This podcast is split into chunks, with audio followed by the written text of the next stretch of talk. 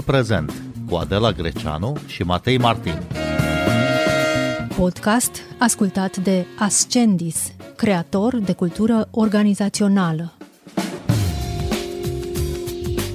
Comisia Europeană recomandă începerea negocierilor de aderare la Uniunea Europeană pentru Republica Moldova și Ucraina și acordarea statutului de candidată pentru Georgia. Ce semnificație au aceste recomandări pentru orientarea pro-europeană a celor trei țări din fostul bloc sovietic?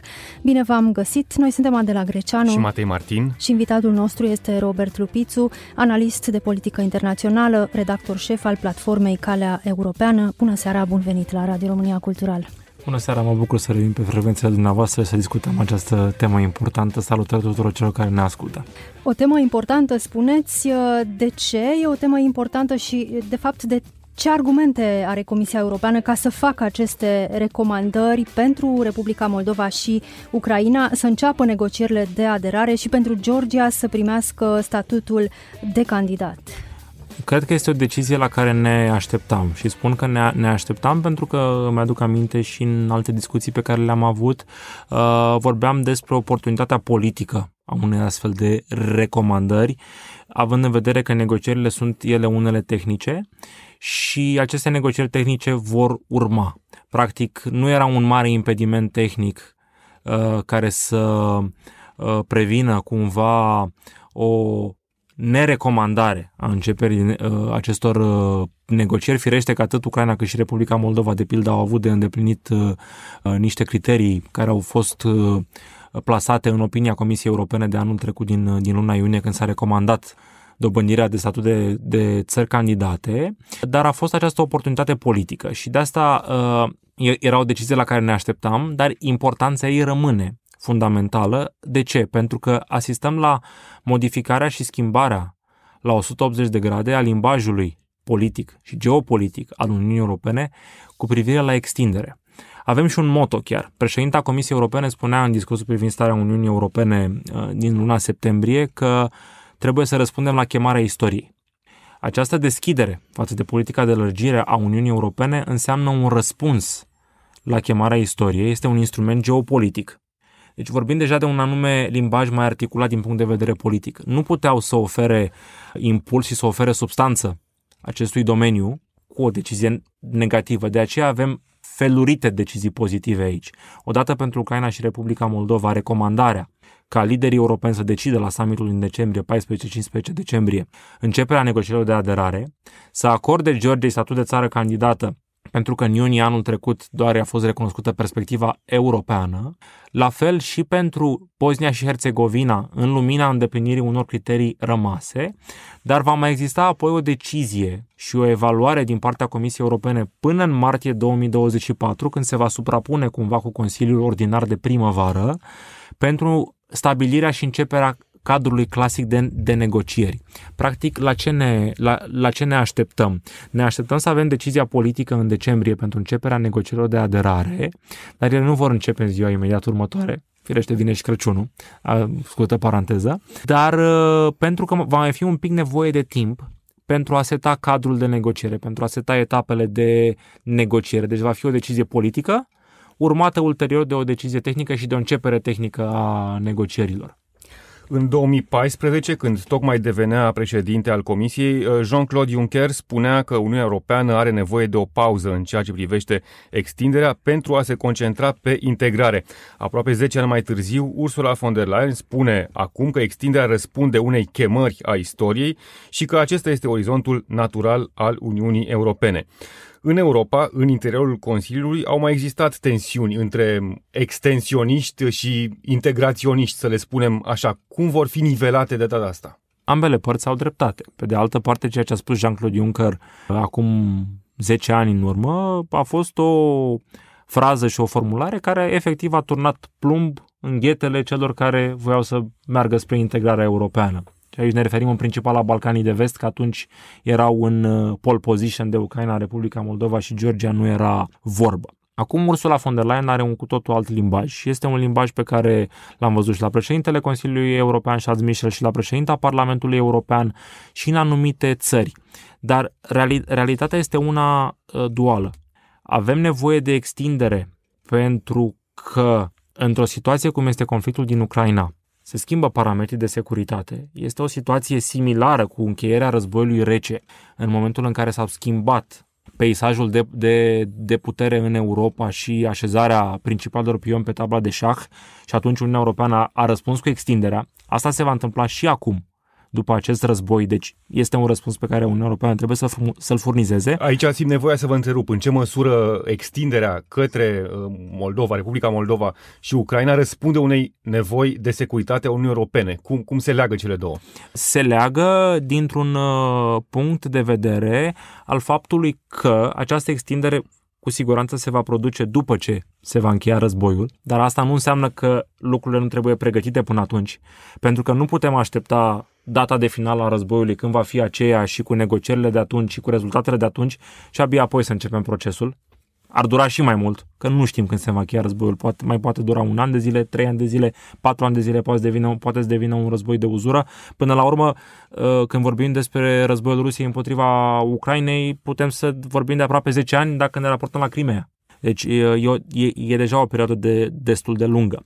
Pe de altă parte, nu înseamnă că extinderea se va întâmpla până când integrarea Uniunii actuale nu va fi mai puternică și reforma Uniunii actuale va fi, va fi mai puternică. De asta spuneam că ambele părți uh, au, uh, au dreptate, pentru că realitatea este că după ce s-au încheiat ultimele valuri de extindere, Uniunea Europeană a avut multe sincope de funcționare pe care încă le vedem. Ceea ce multe țări își doresc și aici uh, România este o susținătoare și am văzut uh, și Germania care și-a asumat apropo un rol de lider în uh, procesul de extindere. Șefa diplomației germane, Annalena Baerbock, a organizat săptămâna trecută la Berlin o conferință ministerială în care a arătat clar această direcție și se vorbește despre cele două procese în paralel, dar e foarte importantă reforma. Și reforma ce înseamnă? Înseamnă reforma bugetului european, pentru că vor, fi, vor trebui finanțate noi priorități, vor trebui finanțate noi state. Exista un document intern care a fost dezbătut în interiorul Uniunii Europene și chiar uh, au apărut și informații pe surse că documentul chiar a fost intens de, dezbătut de ambasadorii statelor membre. O creștere cu peste 250-60 de miliarde de euro a bugetului multianual al Uniunii Europene, dintre care 180 de miliarde ar fi numai pentru Ucraina, pe coeziune și agricultură și altele. Ucraina are nevoie de investiții masive în agricultură deci va fi o provocare pentru țări ca Franța, care este principala beneficiară, țări ca România, ca Polonia. Uh, chestiunea legată de funcționarea instituțională a Uniunii Europene, pentru că dacă vom avea 36 de state membre, nu vom avea 36 de comisari. Deci vor fi state care vor trebui să renunțe. Uh, la mandatul de comisar, nu total, și poate pentru un mandat, pentru jumătate de mandat vor trebui găsite formule. Poate se va merge pe o formulă geografică. Nordul primește un număr X de, de mandate de comisar și se împarte anumite țări, partea sudică la fel, estică, vestică la fel. Poate, de exemplu, vor dori și aici observ o tendință în rândul țărilor mari de a fi dispuse să pună la bătaie postul lor de comisar european pentru țările nou intrate, când se va întâmpla acest lucru, dar probabil se va găsi o formă de echilibru cu țările mari deținând poziții cheie, și aici o temă destul de interesantă, cu țările mari de, deținând poziții cheie în zona administrativă. Și aici ne putem gândi la următorul narativ. Dacă vom întreba o țară ca România, ca Bulgaria, una din țările baltice, ce vă doriți, un post cheie în Comisia Europeană sau comisar european? Cei care cunosc domeniul poate vă spune un post cheie în comisie, nu neapărat comisar european, dar pe de altă parte pentru a putea să vinzi politic un succes acasă, că am văzut în România s-a practicat, am obținut portofoliu X, a fost trimis comisar X și Y. Uh, pentru țările mai mici este important portofoliu. Pentru țările mai mari poate să fie important să dețină funcția de secretar general al Comisiei Europene, care este un fel de uh, lider sub președintele comisiei și care controlează toată birocrația europeană. Deci vă dați seama unde este cu adevărat o putere, nu cea politică, cea birocratică, dar care este foarte importantă la Bruxelles. E adevărat că o astfel de poziție nu poate fi seducătoare pentru un stat uh, mai mic, pentru că nu are poate resorturile pentru a vinde politic acest succes și nu este uh, complet palpabil pentru publicul larg. Dar pentru cei care înțeleg domeniul, înțeleg că asta și poate fi un trade-off acolo. Și de aici discuția poate fi explorată în fel și chip. Discuțiile privind majoritate calificată și unanimitate nu vom mai putea avea decizii în unanimitate în 36 de state membre. Fiecare va fi prizonierul propriilor uh, interese și une, uneori poate chiar înguste, nu, nu naționale în adevăratul sens al cuvântului. Și această regulă a unanimității va fi poate revizuită pentru că provoacă foarte multe tensiuni. În orice caz, toate aceste contradicții pe care le-ați descris uh, prind Uniunea Europeană într-o etapă în care este slăbită după Brexit, după criza COVID, după criza economică și așa mai departe, deci situația este oarecum complicată. În orice caz, Ucraina și Moldova nu au neapărat uh, dușmani în Uniunea Europeană, dar Rusia are prieteni puternici sau vasali puternici, de pildă Ungaria.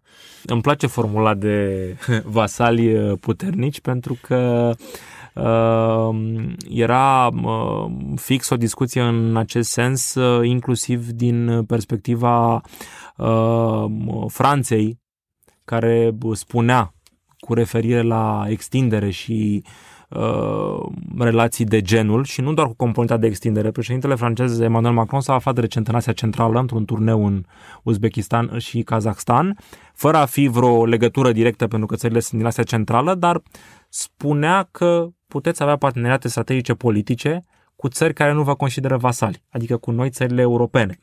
Uh, deci, prin urmare, uh, Uniunea Europeană nu construiește relații de vasalitate în momentul în care vrea să se extindă, dar iată, avem în interiorul Uniunii Europene state care au beneficiat de extindere, dar sunt vasalii Rusiei și am văzut chiar astăzi o declarație a ministrului de externe uh, maghiar Peter Ziardo care spunea că uh, Uniunea Europeană nu se poate extinde prin uh, absorbirea Ucrainei, pentru că ar, ar însemna să absorbim uh, războiul pe teritoriul Uniunii Europene. Firește, este o declarație menită să creeze panică, pentru că actualmente vorbim doar de niște decizii politice, nu se va uh, întâmpla extinderea acum în, uh, în clipa aceasta. Dar Ungaria joacă aceeași carte pe care o știm, inclusiv în cazul Suediei, unde încă tergiversează uh, aderarea Suediei la NATO, profitând de faptul că Turcia e adevăratul actor care a Uh, blocat uh, nițel lucrurile, acum urmează să deblocheze și probabil că și Ungaria va face uh, același lucru mai departe și probabil că Ungaria își caută un element de negociere uh, deși problema minorităților se îndreaptă pe un făgaș normal în Ucraina. Am văzut recent uh, și prin ședința comună de guverne România-Ucraina de la Kiev că a fost recunoscută inexistența așa zisei limbi, limbi moldovene și limba română este limba pentru minoritatea română de acolo, deci aceste chestiuni vor fi replicate pentru toate minoritățile, inclusiv cea maghiară din Ucraina, pentru că ține și de capitolele de negociere la Uniunea Europeană. Asculți timpul prezent! Timpul prezent e un talk show zilnic despre politică, societate și cultură difuzat la Radio România Cultural. Ne puteți asculta pe Apple Podcasts, Google Podcasts, Castbox, Spotify și altele. Aderarea la Uniunea Europeană presupune și înțelegerea sau integrarea unor valori europene ceea ce pentru Republica Moldova ar fi, să spunem, de la sine înțeles, poate nu e chiar atât de, de ușor de integrat uh, de către o țară precum Ucraina sau Georgia. Vorbim totuși de fonduri, uh, de fonduri comune din perspectiva valorilor pe care le avem. Vorbim de țări creștine. Există această relație de creștinătate în Europa, apropo de disputa pe care o avem pe componenta de migrație și cum instrumentalizăm subiectul prin acest uh, clivaj pe care unii au interes să-l întrețină când mai degrabă ar trebui să ne gândim la toleranță. Uh, așa că din, din acest punct de vedere există uh, o chestiune de apropiere. Pe de altă parte, există un interes din partea celor state să adere la, la Uniunea Europeană, există o oportunitate de a extinde piața unică, există o oportunitate de a câștiga ambele părți din reconstrucția Ucrainei.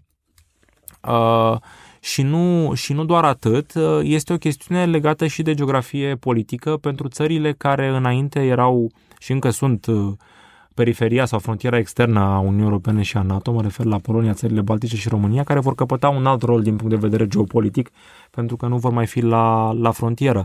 Dar uh, cred că este, este important aici să menționăm că integrarea Republicii Moldova ar putea părea mai facilă decât integrarea Ucrainei, pentru că este o țară mai mică, are avantajul formidabil de a avea achiul comunitar complet pe înțeles, pentru că în Republica Moldova limba oficială este o limba Uniunii Europene, limba română. Uh, are și relația istorică cu România, care o ajută foarte mult din acest uh, punct de vedere. Există precedentul Ciprului, cu partea separatistă a Ciprului de Nord și Cipru a intrat în Uniunea Europeană, deci chestiunea transnistreană s-ar putea să nu fie chiar așa o piatră de moară care să atârne uh, pe pieptul unei uh, națiuni mici, dacă o inimă mare, așa cum se spune despre Republica Moldova, sau așa cum spune Republica Moldova despre ea însăși. Uh, iar în ceea ce privește Georgia, acolo există în continuare anumite dispute politice la nivel de funcție prezidențială și la nivel de partide de, de guvernământ, dar există o înțelegere în societate, există o aplicare în societate pentru problematica europeană și un spirit civic european pe care l-am întâlnit, de exemplu, și la multe conferințe de specialitate cu oameni din Georgia care uh, menționau aceste, aceste aspecte, dar uh, cred că ar fi o greșeală să ne concentrăm, și mă refer aici la nivel european, doar asupra Ucrainei, Georgiei și Republicii Moldova, pentru că cred că mai întâi este important să avem grijă de Balcanii de Vest. Din ce punct de vedere? Din punct de vedere al reparației uh, morale istorice, deoarece Balcanii de Vest au început mult mai devreme acest proces de integrare. Și au rămas deocamdată într-o penumbră, într-o anticameră. Uh, exact și uh, pot să vă zic un aspect foarte interesant. Săptămâna trecută la Berlin cu acea conferință ministerială la care, de care vă menționam, găzuită de ministrul de externe german și la care am, am participat, moderatorul a invitat ministrii vorbitori să completeze ur- următoarea propoziție. Uniunea Europeană în anul 2030 va fi. Și ministrul de externe german a spus puternică, un răspuns, mai puternică, un răspuns diplomat. Ministrul de externe sloven, deci stat membru, a spus uh, lărgită și reformată, iarăși un răspuns diplomatic foarte bun. Miniștrii de externe ai Ucrainei și Macedoniei de Nord, țară care a făcut multe eforturi, a trecut prin schimbare de nume și așa mai departe, au spus, ministrul de externe al Ucrainei a spus Uniunea Europeană va fi, punct. Ministrul de externe al Macedoniei a spus Uniunea Europeană în 2030 va fi, com, va fi uh, uh, completă. Ce înseamnă completă rămâne de văzut, dar arată de fapt felul de a gândi. Și cei care sunt în exteriorul Uniunii Europene pot să ofere un nou uh, rezon d'etre al Uniunii Europene, pentru că de multe ori pozitivismul și spiritul pro-european vine din zona aceasta. L-am văzut și de la București în anii protestelor, l-am văzut și din Polonia. Deci poate fi un nou impuls acolo. Și exact pe, în această linie aș vrea să continuăm de discuția Robert uh, Lupițu. Uh, ați vorbit despre relațiile internaționale în context european, dar uh, cumva geografia culturală e mai complicată. Se vede diferit ce, ce este granița Europei uh, la Berlin față de cum se vede la București sau față de cum se vede, nu știu, în altă parte, la Belgrad. Da, ea, ea se vede diferit, dar pe de altă parte, pentru că ați menționat Berlinul, uh, observ o, o dorință și o aplicabilitate a Germaniei de a fi uh, națiunea lider în acest proces de extindere. Pe de altă parte, în momentul în care toată lumea vorbea de Ucraina, România a început să vorbească și de Moldova, nu doar despre Ucraina, dar și despre Georgia Germania mai făcea ceva pentru că are această forță de proiecție, dar și interese strategice uh, mai pregnante. Era cea care vorbea și de Balcanii de Vest. Uh, așa că, de exemplu, de la Berlin lucrurile se văd mai rotund, se văd mai integrat, nu se văd secvențial. Și aceasta este o abordare pe care, de exemplu, am, o vedem și din partea României, apropo de geografia uh, culturală, dar și politică. România este o țară care, în, în egală măsură, uh, are și valențe centrale europene și este europene, dar și balcanice.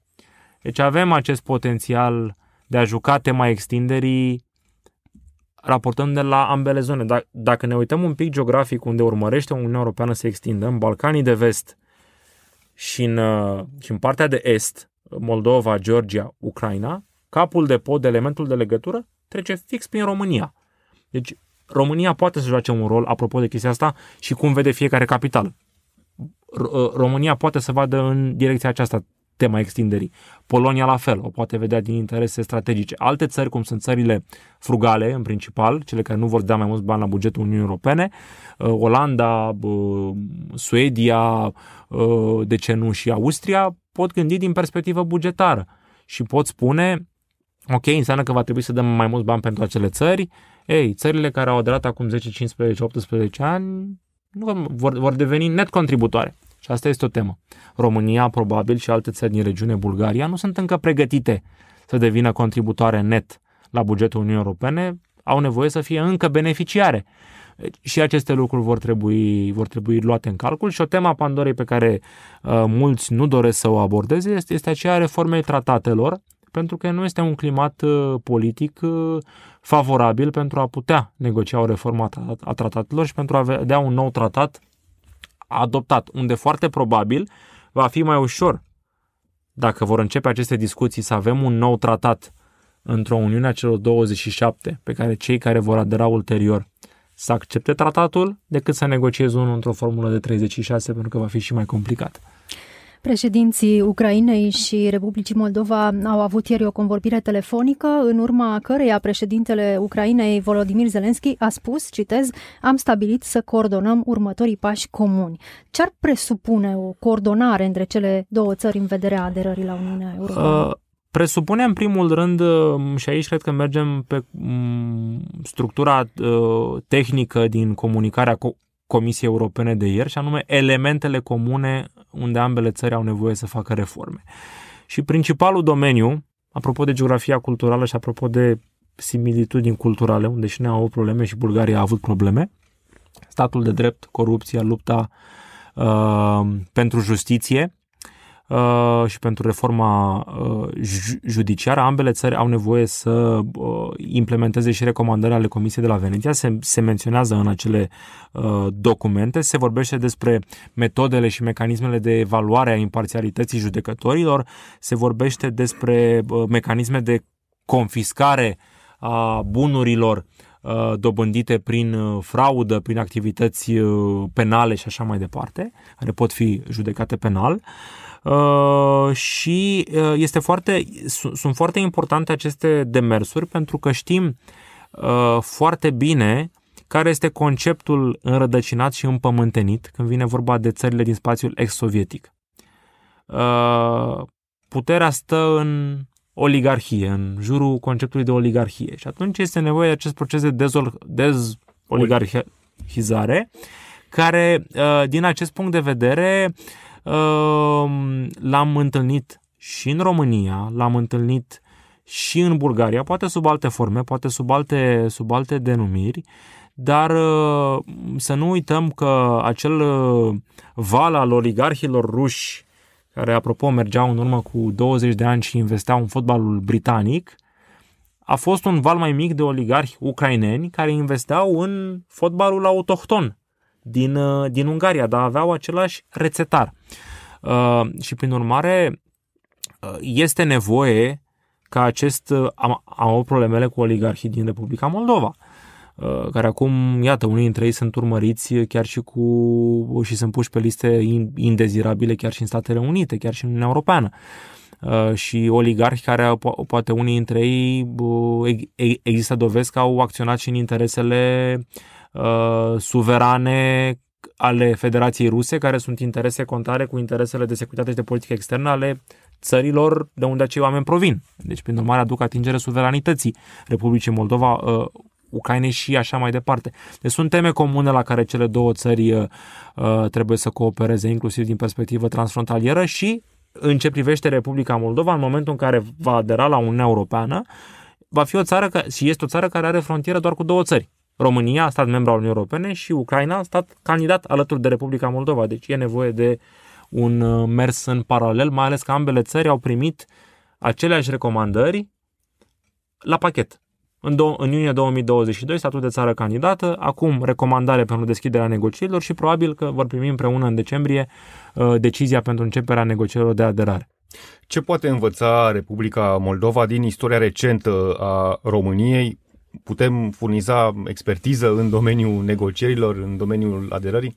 Uh, din câte înțeleg, facem asta.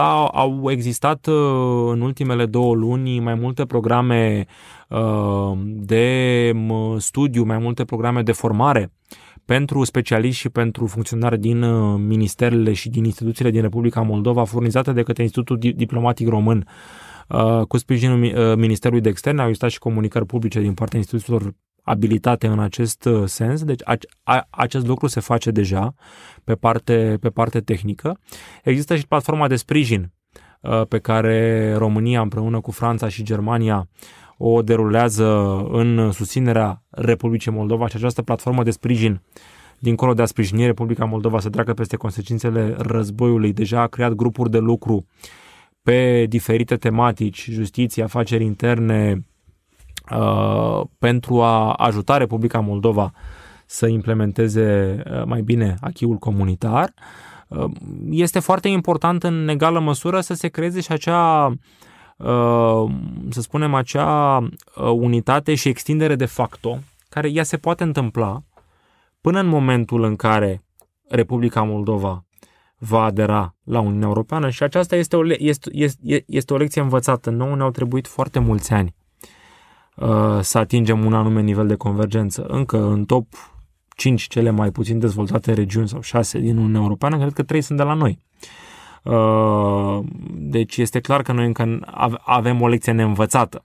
Dar cum o putem transforma într-o lecție învățată? Putem profita de faptul că există programe europene care acum se deschid pentru Ucraina și pentru Republica Moldova, chiar dacă nu sunt state membre, pentru a crea și mai multe legături de infrastructură rutieră, feroviară, fluvială, pentru a dezvolta infrastructura internă în Republica Moldova, pentru a ă, ă, dezvolta infrastructura energetică, ă, pentru a dezvolta până, până la urmă instituții culturale, instituții de învățământ, pentru a pentru a crea acea integrare de, de facto de care, de, de care vorbeam, cu fondurile care pot fi disponibile pentru, pentru preaderare, în tocmai pentru ca șocul integrării să nu, să nu existe, pentru că dacă există un șoc al integrării, el trebuie să fie pozitiv.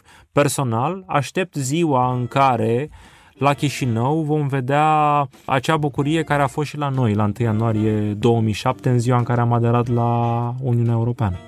Robert Lupițu, vă mulțumim uh, pentru analiză și explicații. Noi suntem Adela Greceanu și Matei Martin. Ne găsiți și pe platformele de podcast. Urmăriți timpul prezent pe Apple Podcasts și Spotify. Cu bine, pe curent!